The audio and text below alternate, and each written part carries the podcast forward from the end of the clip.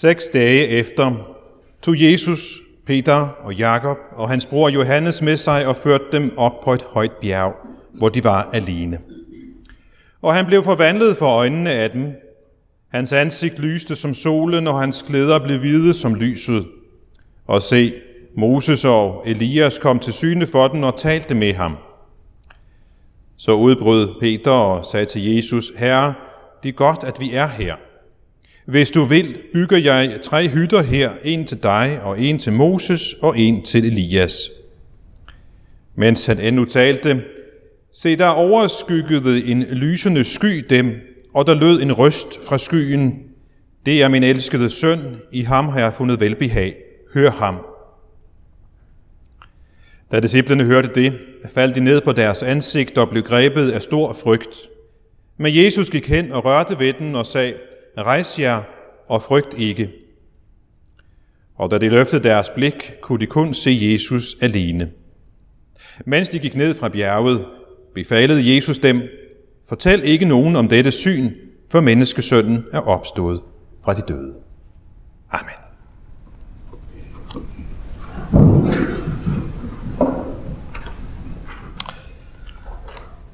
Vi er i øh, Emdrup Kirke i dag, og øh, jeg tror ikke, at I blev mødt med nogen politibetjent ude foran kirken.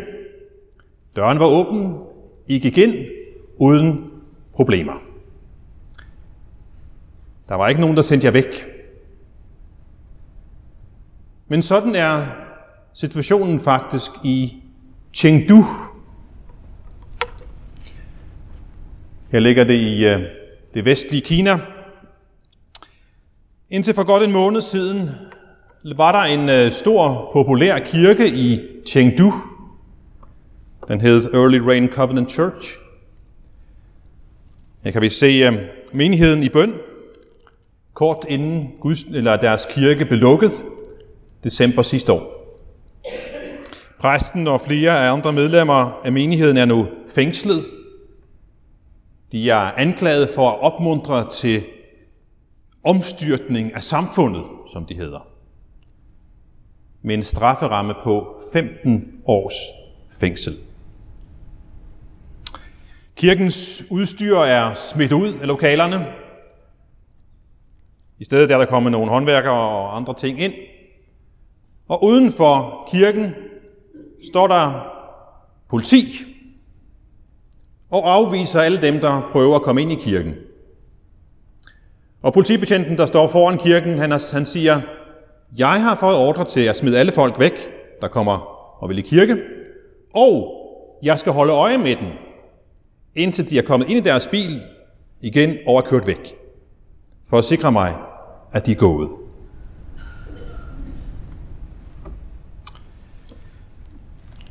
I Kina er situationen den lige nu, at myndighederne lukker i massevis af kirker, fængsler mange præster og andre, andre kristne, og er i gang med at lave en ny, mere kinesisk, partivenlig oversættelse af Bibelen, renset for vestlig forurening.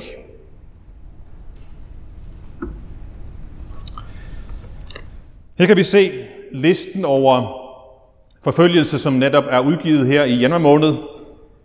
Kina er her 27, det der hedder meget alvorlig forfølgelse. Sidste år, den liste, der blev udgivet for et år siden, der var Kina herover 43.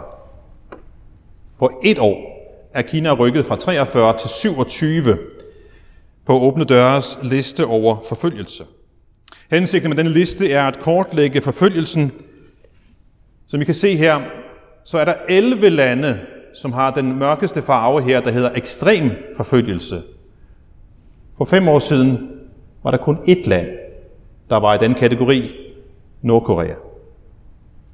Nu er der 11 lande i kategorien ekstrem forfølgelse af kristne.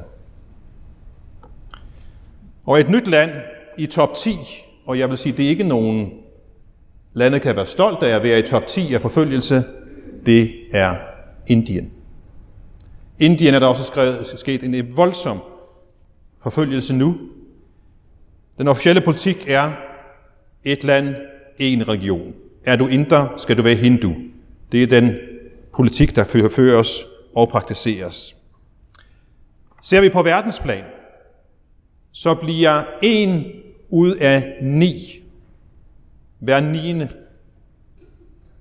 er alle kristne i hele verden forfulgt. Ser vi isoleret på Afrika, er det en ud af seks. Ser vi isoleret på Asien, er det en ud af tre. Hver tredje kristne i Asien bliver forfulgt i høj grad. Blandt andet på grund af Indien, Kina, Afghanistan, Pakistan osv. Listen er et redskab til at få os til at skride til handling og hjælpe og støtte de forfulgte, både blandt, altså for kristne til at gøre det, men også samfundsmæssigt. Og jeg tror faktisk, at den her liste var medvirkende. Den har man udgivet nu her i en, siden 93, og er den den mest troværdige beskrivelse af, hvordan det er øh, i forfølgelse i dag. Og den her liste var med til, at regeringen for et års tid siden stiftede en, en bestemt enhed i Udenrigsministeriet. En enhed, som er sat i verden for at fremme religions- og trosfrihed, herunder stort fokus på forfulgte kristne. Og den her enhed, den ledes af Michael Schur. Her, det her billede er fra torsdag formiddag, hvor jeg var inde på Christiansborg til en konference, hvor de netop Ulla Tørnes, som også har det som under sit ministeransvar, og øh, Michael Schur fortalte om, hvordan det går med at arbejde for trosfrihed og religionsfrihed rundt omkring i verden. De kunne blandt andet fortælle, at da de omtalte det i, drøftede det i Folketinget i onsdags, var der stor opbakning fra hele salen til det arbejde. Og det kan vi glæde os over. Vi kan også glæde os over alle de organisationer, som især fokuserer på dette område, nemlig for eksempel Åbne Døre, som vi samler ind til i dag og resten den her måned. Dansk Europamission osv. De gør en stor indsats for at hjælpe de næsten kvart milliard kristne, som bliver forfulgt omkring i verden. 38 procent af jordens befolkning bor i lande, hvor evangeliet ikke frit kan forkyndes. De første kristne blev også forfulgt i høj grad, og det bliver kristne i dag. Og for os kristne her i Vesten, hvor vi må sige, at den forfølgelse, vi kan opleve, er minimal i forhold til, hvad jeg har beskrevet her, så må disse menneskers offer være et forbillede, men også en udfordring. De var og er overbeviste om evangeliets sandhed, skønhed og relevans, og fra det perspektiv mener de, at budskabet er værd at udholde modstand, latterliggørelse, undertrykkelse, fængsling, tortur, trusler, overgreb, lynchninger og henrettelse for. Og det rejser så en refleksion.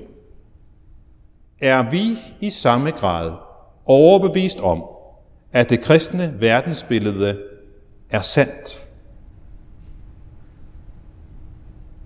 Har vi samme perspektiv på vores liv? Peter, Jakob og Johannes, de fik en oplevelse med Jesus på bjerget, som var med til at give dem et nyt perspektiv på deres liv.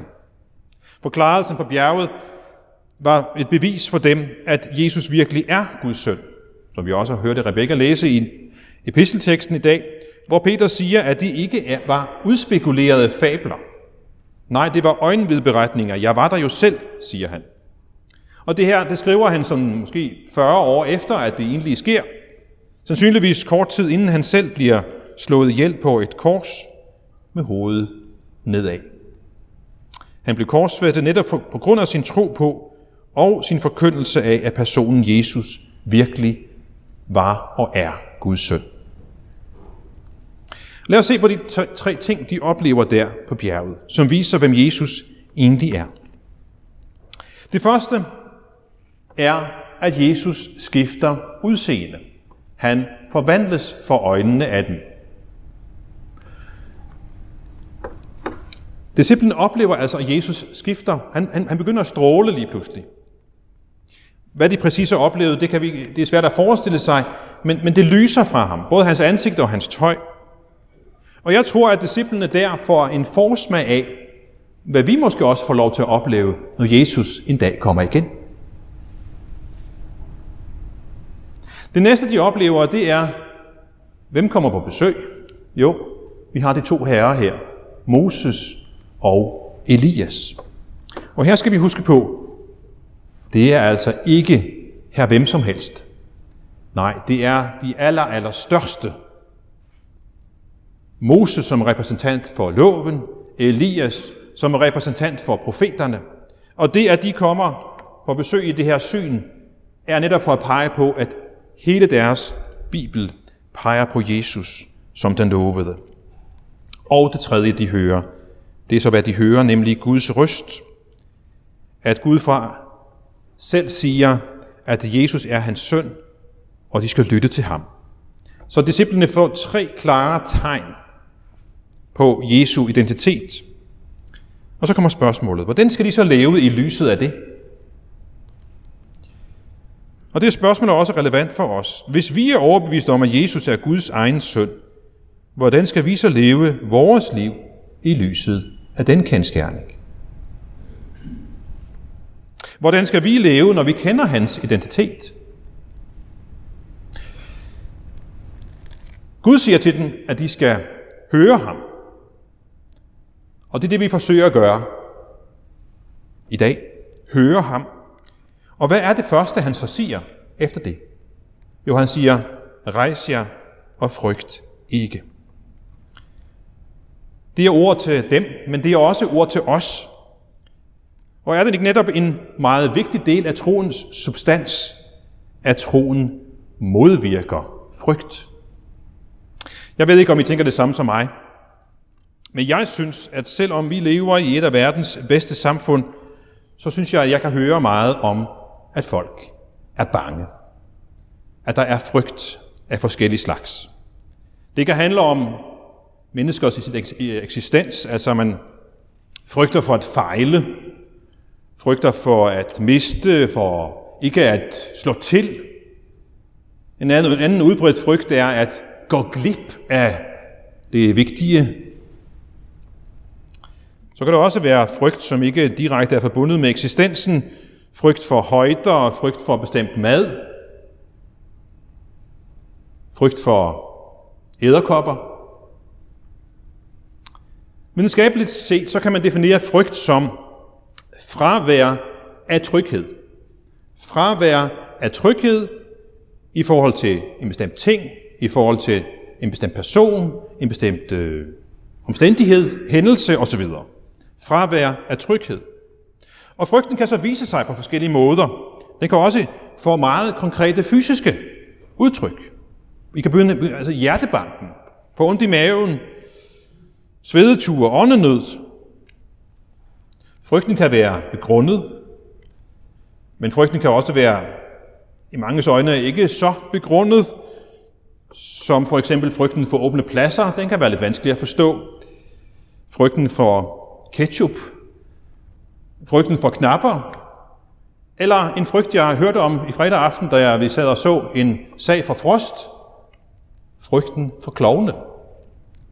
En veldokumenteret lidelse, i hvert fald i forhold til ifølge den udsendelse. Jeg har ikke hørt om den før. Men den her, de her forskellige frygte, vi kan have, det forstår ikke nødvendigvis alle dem, som ikke har prøvet det. Og frygt og de her fysiske udslag kan så begrænse os mennesker og efterlader os handlingslammet i vores følelsers vold. Og må ikke også det var noget af det, som disciplene oplever, der hvor de ligger på, på, med, med næsen i jorden af frygt. Hvad gør Jesus så? Han sætter sig ikke ned for at analysere, hvad der sker med disciplene. Nej, han gør noget andet. Han siger, frygt ikke, og rør ved. Så de løfter deres ansigt, og de ser op på ham. Og med disse ord og denne handling, så viser han, at han er der. Han er hos dem. Vær ikke bange, jeg er med jer. Han svarer på deres frygt ved at røre ved dem og rejse dem op. Og på den måde så kan man sige, at han viser helt bogstaveligt, at inkarnationen, altså det, at Gud blev menneske, som vi fejrede til jul, er en virkelighed, og at de er midt i den. At Gud bliver menneske og rører ved den, for Gud er hos dem i skikkelse af Jesus, og derfor behøver de ikke at frygte. Og så sendes de ned af bjerget til livet, og folket, som venter på dem, sendes ned med modet til at leve det liv, som de skal, selvom der kan være grund til frygt, for Gud er med dem. Troen modvirker frygten. Troen indgyder livsmod til at leve vores liv, også når vi kan have grund til frygt. Og det livsmod hænger sammen med, at vi i troen får en ny forståelse af, hvad det er at være menneske. Det handler også om det lys, som stråler fra Jesus. Et lys, som gør det muligt at se tingene, se livet og se os selv i Guds øjne, i Guds lys. Der på bjerget ser disciplene, hvem Jesus ser, men de ser også noget mere. De ser, hvem de selv er i lyset af ham, at de er mennesker med behov for at blive indgydt tro og mod i forvisning om, at Gud er med dem. Mennesker som dem og os, der alle lever med ens grundvilkår og ens grundfølelser. Men i troen på evangeliet, så ser vi os selv i lyset af ham, og i det, i det lys, så sker der noget. Så mødes sorgen af opstandelsens håb. Så mødes skylden af tilgivelsen. Så mødes frygten af ordene, frygt ikke, for jeg er med dig. Og det fravær af frygt, som Gud i sin søn vil give os, kan gøre en stor forskel for os, så vi får mod til at leve vores liv videre, selv når der kan være grund til vores frygt. Og så er vi tilbage ved de forfulgte kristne, som jeg startede med, der lever under forhold, som meget forståeligt kan skabe frygt og kan skabe modløshed. Overlange fængselsdomme, vold, tortur, overgreb, et utal af nedbrændte og smadrede kirker. Verdensranglisten, som jeg viste jer, og tilhørende historier og data, viser en frygtelig masse forfærdeligheder, som sker for kristne. Men listen viser også, at langt de fleste af dem ikke giver op. Og det leder os hen til at stille spørgsmålet. Hvorfor i alle verden vælger de dog at fastholde troen på Jesus, når det kan koste dem alt? Er Jesus virkelig det hele værd?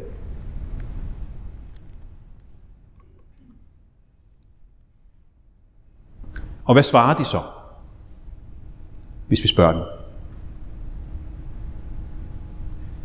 De svarer, ja.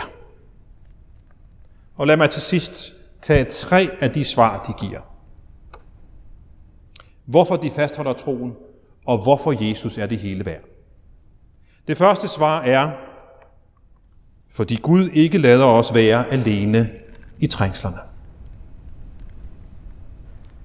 For eksempel den indiske Tom, som blev holdt gissel i 18 måneder af radikale muslimer. Han fortæller, at han aldrig følte sig alene, men at Gud var med ham.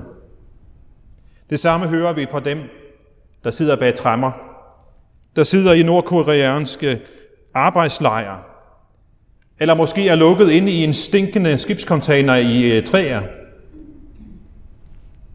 fra de mest usle og isolerede områder af verden hører vi historien om, at Gud altid er med. Også de forfulgte. Ligesom Jesus rørte ved dem og sagde, rejs jer og frygt ikke, sådan oplever de forfulgte kristne også Guds nærvær og opmundring til ikke at frygte. Et andet svar, som de forfulgte kristne giver på, hvorfor de fastholder troen, er, at i troen på Jesus får man lov til at se sig selv i et nyt lys. Netop det samme, vi fandt ud, udledt af teksten i dag, at se sig selv i et nyt lys. Det kan for eksempel handle om kvinder.